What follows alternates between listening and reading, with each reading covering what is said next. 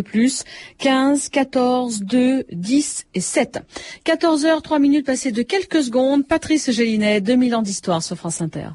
Merci Jacqueline et bonjour à tous. Aujourd'hui, en direct et en public du Salon du Livre, un grand témoin, Alain Decaux, se raconte.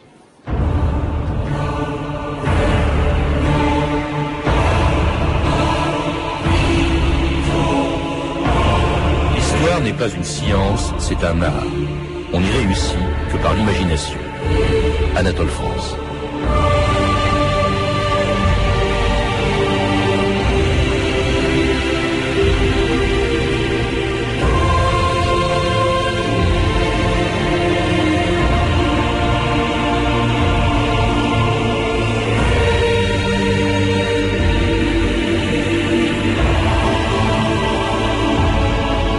d'histoire.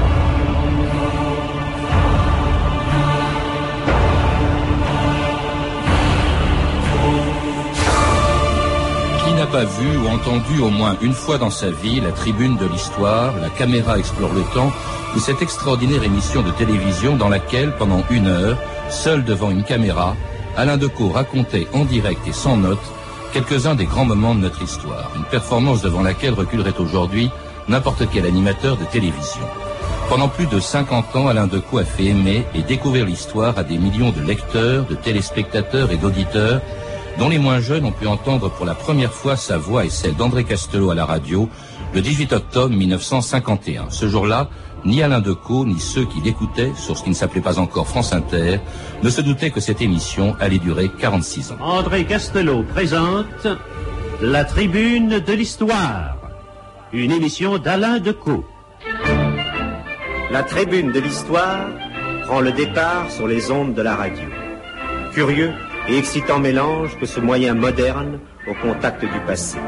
Véritable aventure de l'esprit qui nous entraînera à travers quantité de monde dans des élans que nous voudrions passionner. Notre ambition est d'intéresser tout en servant l'histoire.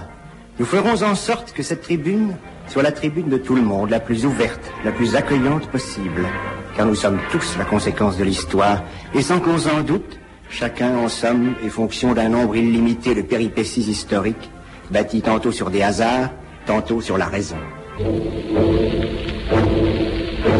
Alain Decaux, bonjour. Bonjour. Alors c'était la première fois, mais pas la dernière, qu'on vous entendait, euh, on entendait votre voix à la radio. Euh, Il y a eu celle d'André Castelot, puis la vôtre à l'instant. Vous aviez, c'était il y a pratiquement 54 ans, vous aviez 26 ans. Est-ce que ce jour-là, vous imaginiez ce qui allait suivre, c'est-à-dire 50 ans d'histoire à la radio et à la télévision? Non, pas du tout. Euh, Quand on avait eu l'idée de cette tribune de l'histoire, qui était folle, parce qu'on était très jeunes, et c'était Colin Simard et, moi qui avions eu cette idée, on avait mis deux ans av- avant d'obtenir un rendez-vous, et puis André Castelot, qui était notre grand aîné, était monté, en- pas, en marche, dans, la voiture, et, nous avions enfin obtenu euh, ce rendez-vous. Et en fait, nous étions ravis parce que nous avions été engagés pour un an. On disait formidable, pour un an. Et d'année en année, je vais vous le dire, vous êtes un homme de ce métier qui le connaissait mieux que personne, on se disait, c'est la dernière. Et pendant, au bout de 20 ans, de 22 ans, de 25 ans, de 30 ans, de, et tout, tout- de chaque année, on était reconduit. Et c'est de nous-mêmes que nous avons mis fin à la tribune de l'histoire. Avec un objectif euh, que vous définissez d'ailleurs dans un livre, dans vos mémoires, ça vient d'être publié, je crois que ce sera demain en librairie, et dès, dès aujourd'hui au Salon du Livre où nous sommes, tous les personnages sont vrais. Vous rappelez quel était l'objectif de, de, votre, de cette tribune C'était vulgariser l'histoire sans jamais prendre de liberté avec l'exactitude historique. Oui, c'était le... Il n'y avait pas d'émission historique à part les émissions de spécialistes qui étaient souvent dans la tranche du matin, euh, dans le cadre universitaire. Il n'y avait pas d'émission d'histoire qui soit destinée à ce qu'on appelle le grand public. C'est pas méprisable, le grand public, c'est tout le monde. Et c'est pour ça que nous avons voulu faire une émission familière, une émission où vous pouvez comprendre et, et Mais ça, vous l'avez comprendre- toujours fait. Comprendre que l'histoire, d'abord, ça n'était pas ennuyeux, et qui plus est, que l'histoire, quand on plongeait dedans, rendait heureux. Nous, on était heureux. Moi, j'ai toujours été heureux, même dès l'âge le plus tendre, en lisant de l'histoire, et puis en commençant à l'étudier et en fait, je me disais, mais bon sang, il faut que les gens le sachent. Quand on entre dans la vie d'un homme vraiment, c'est Maigret, on découvre, et là c'est formidable. Ben, alors c'est ce qu'on voulait faire, et finalement on l'a fait. Le, premier historien disait d'ailleurs histoire, ça veut dire enquête. Hein, C'était ça. Euh, alors cette émission a d'autant plus de succès, euh, Alain Decaux, que euh, il faut rappeler ça. Les gens qui nous écoutent aujourd'hui, qui, qui nous entendent, ne le savent pas. Dans les années 50, c'était la radio, le premier et de loin le premier média. La télévision, ça n'existait pratiquement que dans quelques foyers. Elle est expérimentale, la télévision pratiquement. Mais c'est vrai qu'à cette époque, comme ça deviendra pour la télévision, les émissions écoutées sont celles de la journée hein, et pas beaucoup celles du soir. À la radio, c'était le contraire. Le soir, on voyait des gens se dépêcher dans le métro, regardant leur montre parce qu'il y avait une grande émission à la radio. Et le poste de radio était au centre de toutes les maisons, de tous les appartements. La famille était autour, on écoutait. Et c'est vrai qu'il y avait des choses formidables à la radio, il y en a toujours, heureusement. Alors donc, vous étiez vraiment des, vedettes, l'émission a eu un succès considérable, d'où votre réticence aussi quand un réalisateur qui s'appelle Stello Lorenzi vous propose une émission de télévision. Et là, bon, bah, vous y allez, mais un peu arculon. Alors, vous vous rendez pas compte. Et puis, Stello Lorenzi vous explique, et ça, c'est vraiment des propos de visionnaire, vous explique, c'était en 1956, je crois, il vous dit, les Français ne s'occuperont plus que des gens qu'ils verront à la télévision. On se battra pour y entrer, mais en vain, toutes les places seront prises. Ça, c'était en 56, et à l'époque, il y a peu de gens qui le croyaient. Oui, personne n'y croyait, à commencer par nous, parce qu'on a refusé à Lorenzi. Euh, André Castelon me dit, tu connais un certain Lorenzi, il a appelé la télévision. J'avais pas la télévision, Castelon l'avait pas, aucun de nos amis ni parents l'avait. Vous savez comment voyait la télévision?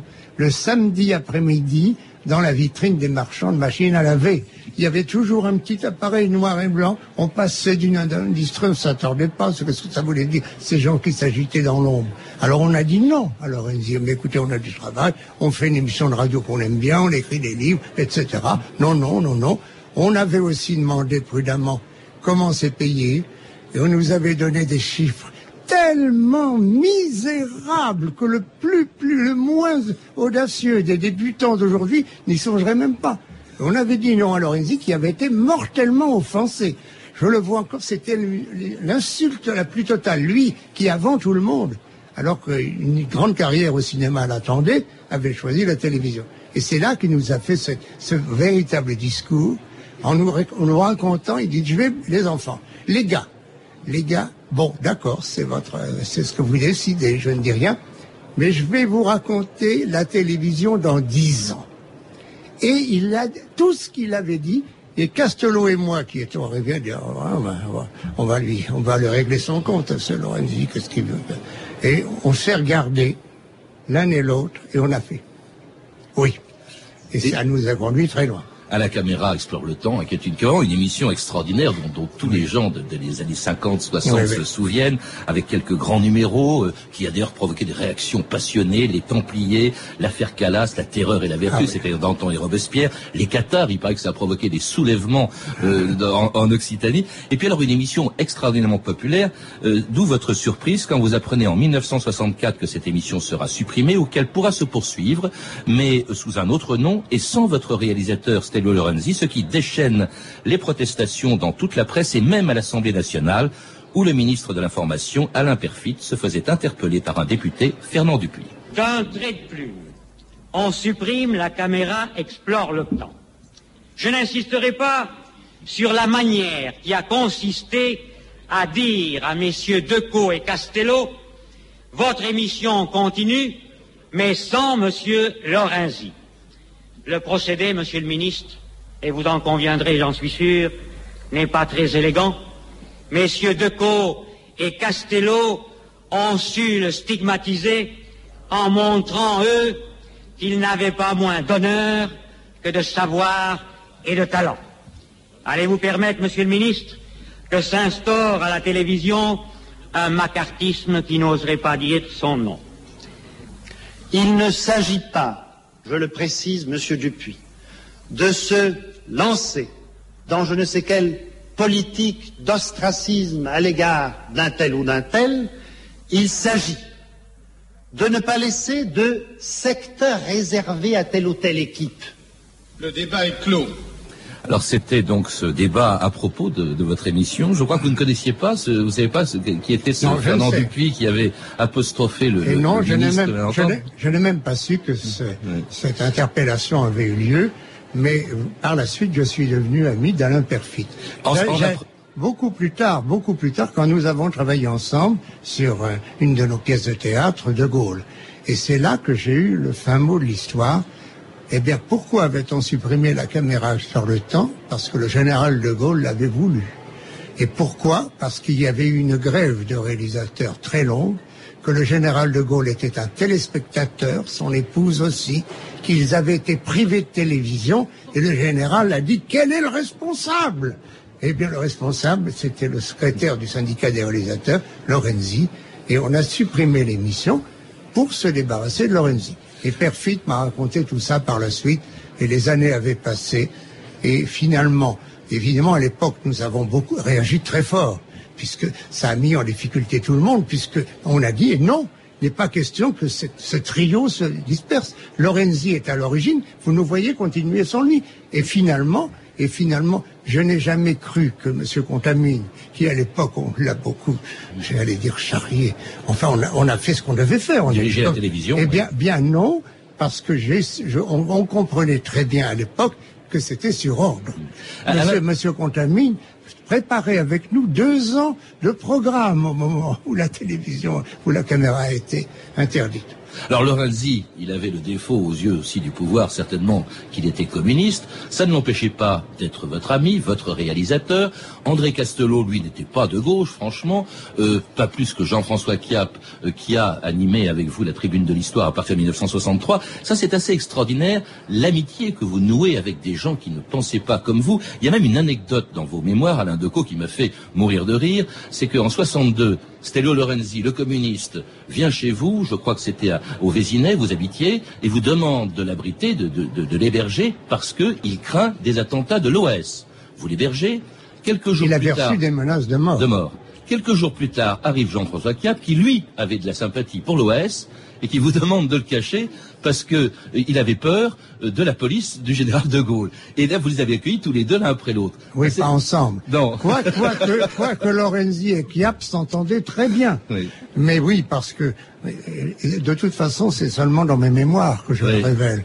Parce que je me suis bien gardé à l'époque de dire à qui que ce soit qu'ils étaient venus successivement. Quand Kiap est venu, il savait pas que Lorenzi était avant moi. Mais enfin, c'était des amis. L'amitié, l'amitié pour moi, ça dépasse toutes les opinions. J'ai des amis de tous les bords. Et ce qui compte, c'est l'homme ou c'est la femme, c'est pas les opinions. Et vous avez travaillé avec eux pendant des années. Alors en revanche, c'est tout seul que vous vous engagez à la télévision dans une nouvelle aventure, peut-être peut-être la plus difficile. Alain Decaux, c'était en 69 avec une nouvelle émission. Alain Decaux raconte, euh, tout le monde s'en souvient, vous êtes seul face à la caméra et avec cette façon bien à vous de vous mettre et de nous mettre dans la peau de vos personnages. Le train qui, dans la nuit du 1er au 2 avril 1944, roule de Washington à New York, emporte un homme qui est là dans un coin d'un compartiment, bourré de voyageurs somnolents. Et lui, ne dort pas. Il ne dort pas parce qu'il a conscience qu'il vient de vivre le moment le plus douloureux de toute son existence. Plus tard, on apprenait que Viktor Kravchenko avait demandé l'asile au peuple américain. Alors oui, Viktor Kravchenko. Les gens de ma génération se souviennent de son nom, qui fut illustre. Les plus jeunes, peut-être, euh, l'entendent pour la première fois. Et c'était le début d'une de vos émissions, Alain de Coracombe, dans lesquelles vous étiez seul face à la caméra pendant une heure. Tous ceux, et vraiment ils sont très nombreux, qui vous ont vu à cette époque, et pendant 20 ans, je crois une vingtaine d'années, elle a eu des noms différents cette émission, se souviennent que vous regardiez bien dans les yeux le téléspectateur, c'est-à-dire la caméra. Mais alors ce qu'ils ne savent pas, et ce que je ne savais pas, moi, hein, moi qui ai des notes sous les yeux pour faire cette émission, Alain Decaux, c'est que vous parliez en direct ou dans les conditions du direct et sans aucune note pendant une heure. Il y avait un prompteur. Non, non, le prompteur n'existait pas quand j'ai commencé. Et quand il a existé, je l'ai répudié. J'ai dit jamais de prompteur. Je parle. Pourquoi est-ce que je parlais dans l'objectif de la caméra? Parce que en direct, je sentais, je sentais physiquement les millions de gens qui avaient de l'autre côté. Je parlais à l'objectif, mais au-delà à tous ceux qui étaient. Et si j'avais eu un papier, j'aurais quitté le téléspectateur du regard. Je l'aurais lâché et lui m'aurait lâché aussi c'était quelque, un contact continu que je ne voulais pas perdre. Et j'ajouterais que je n'écrivais pas de texte avant. Rien. Non, je, je, me préparais énormément. Il est bien évident que pour parler pendant une heure, il fallait en savoir dix fois plus. Et c'était mon inconscient devant la caméra, sur un plan que j'avais dans la tête, bien sûr, c'était mon inconscient qui choisissait les mots. Si j'avais écrit, j'aurais cherché à me souvenir des mots. Ça n'aurait plus été naturel. Alors il y avait de temps en temps des bafouillages, vous voyez, je viens d'en avoir un, c'est de tous les temps et de tous les âges, mais ces bafouillages, eh bien on me les pardonnait, on ne les entendait pas.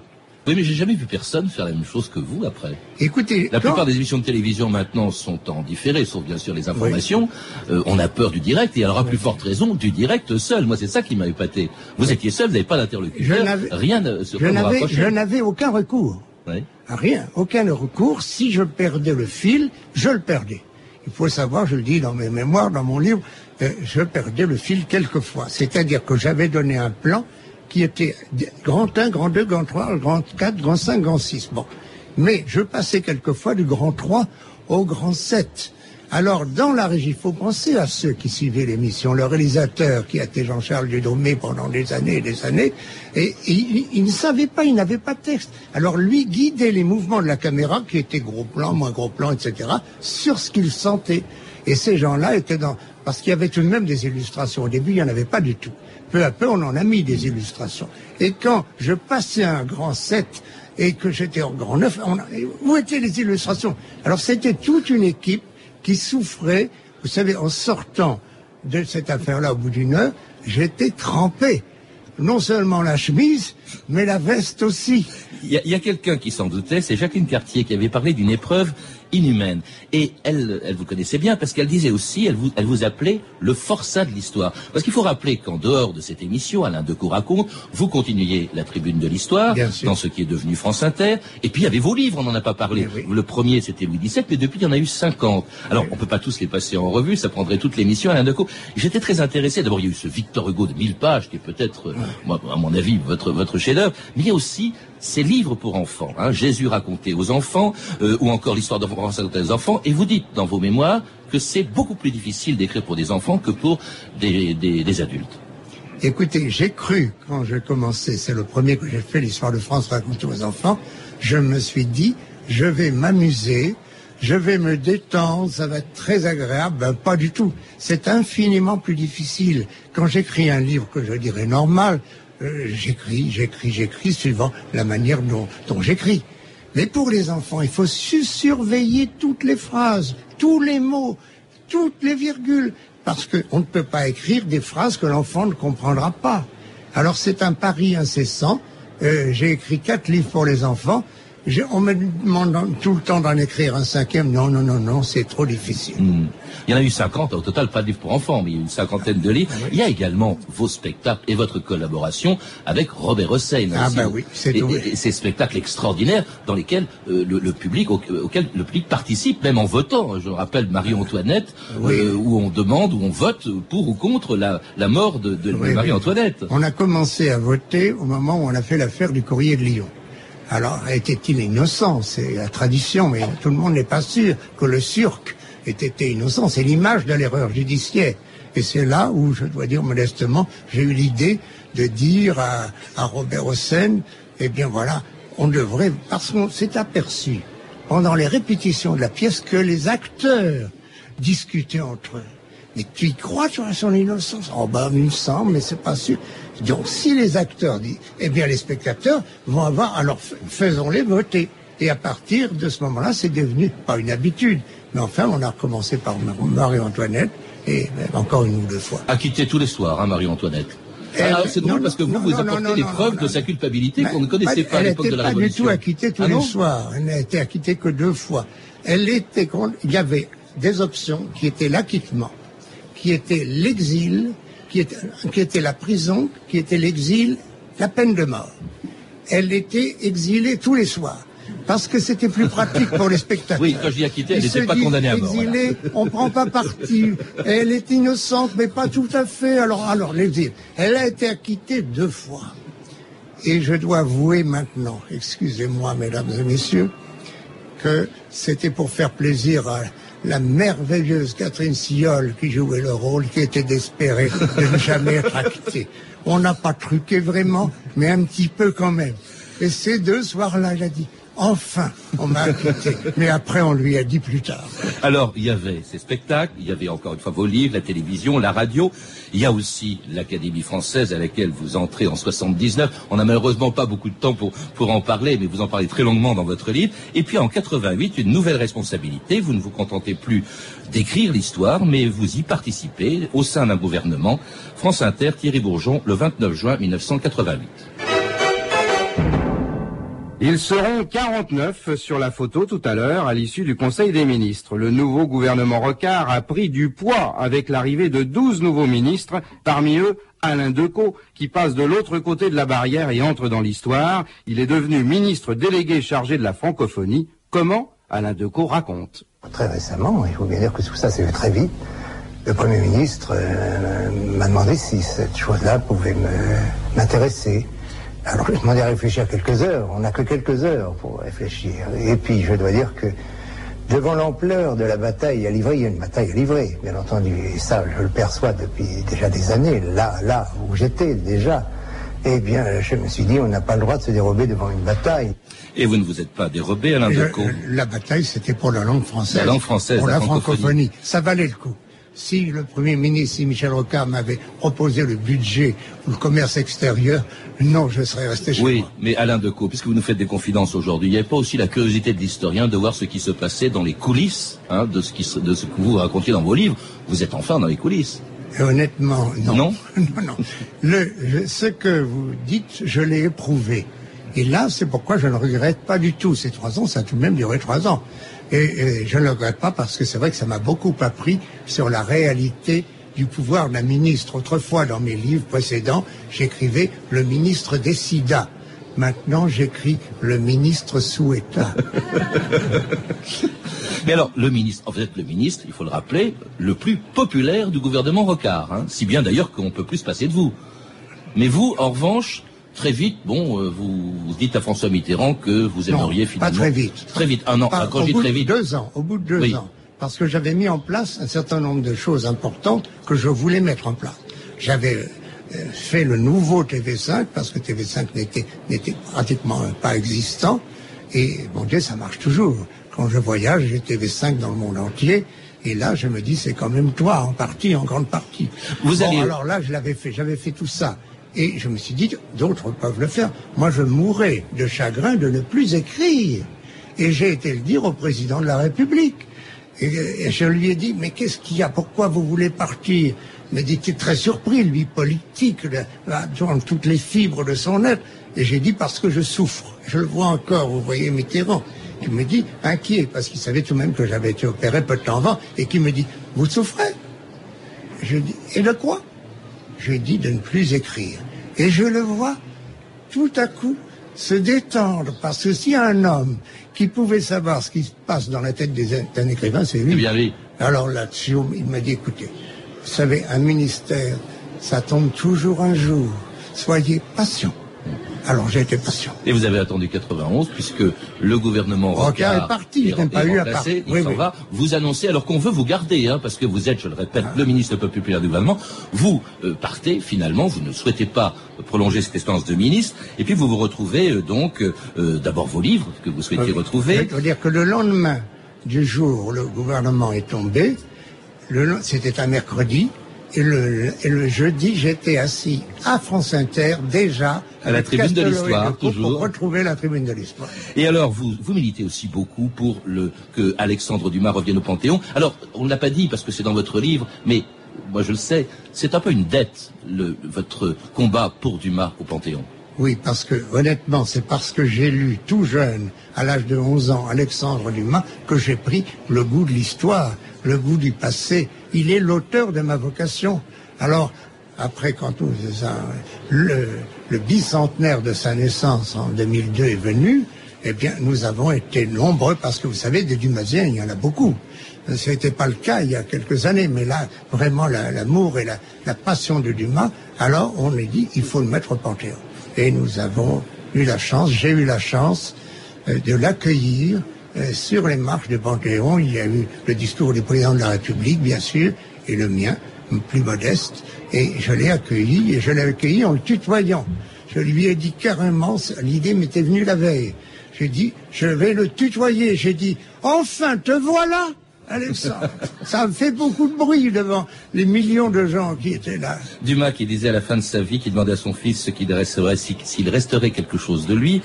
Et vous, qu'est-ce que, de tout ce que vous laisserez derrière vous, mais dans longtemps, on n'est pas pressé, mais qu'est-ce que, qu'est-ce que vous retiendrez le plus de cette carrière On dit toujours qu'à la veille de mourir, à l'instant de mourir, on revoit sa vie. Moi, je ne cache pas que c'est le combat que j'ai livré, le premier accompagné ensuite par d'autres, pour le rétablissement de l'histoire à l'école. Pendant 15 ans, à l'école primaire, à l'école élémentaire, les enfants ont été privés d'histoire. J'ai pris, moi qui n'avais jamais enseigné, j'ai pris vraiment mon, mon, bâton de pèlerin et j'ai gagné. Voilà, c'est ça que je, je garderai à la, au moment où le bon Dieu me rappellera. Merci Alain Decaux. Je rappelle, vraiment il faut les lire. Vous dépubliez donc vos mémoires. Tous les personnages sont vrais. Ben oui, ils sont vrais. Édité chez Perrin. Euh, ça sortira demain en librairie. C'est déjà au Salon du Livre où nous nous trouvons. Euh, merci à, à Arthur Gerbeau, Philippe Etienne, Christophe Luzeski à la sonorisation.